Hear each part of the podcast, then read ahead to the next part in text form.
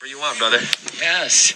Uh, David here, uh, uh, Notre Dame grad, class of 77. Praise God. Uh, I'm jogging through campus on my uh, annual retreat back to uh, Our Lady's campus um, and ran into these uh, two spiritual uh, men, uh, Jordan and Patrick, um, who saw me holding my uh, shoulder that had been. Uh, uh, had surgery on uh, six weeks ago and asked uh, if they could bless it. And uh, praise God, they did. And I'm so grateful for their healing powers. Uh, I know that the Holy Spirit is, uh, has enveloped me today. Um, St. Teresa of Avila is watching over me, Wow. and, uh, and Our Lady uh, is watching over all those who love Notre Dame. Thank And you, this Jesus. happened right in front of the famous grotto basilica, so I I think it's also only appropriate that we. How's it feel, Dave? That shoulder feels good. Oh, man, praise, praise God. Give glory to God. Give glory to Notre Dame. Amen. Amen. And, and you mentioned that you had, like, when we were praying, like, you felt like the Holy Spirit, like, tingling, like, throughout your body.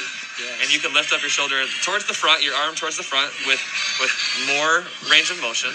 So Yes. thank you, Jesus. And we were just praying in the chapel, and we felt on our heart, like, the Lord is going to bless the shoulder today.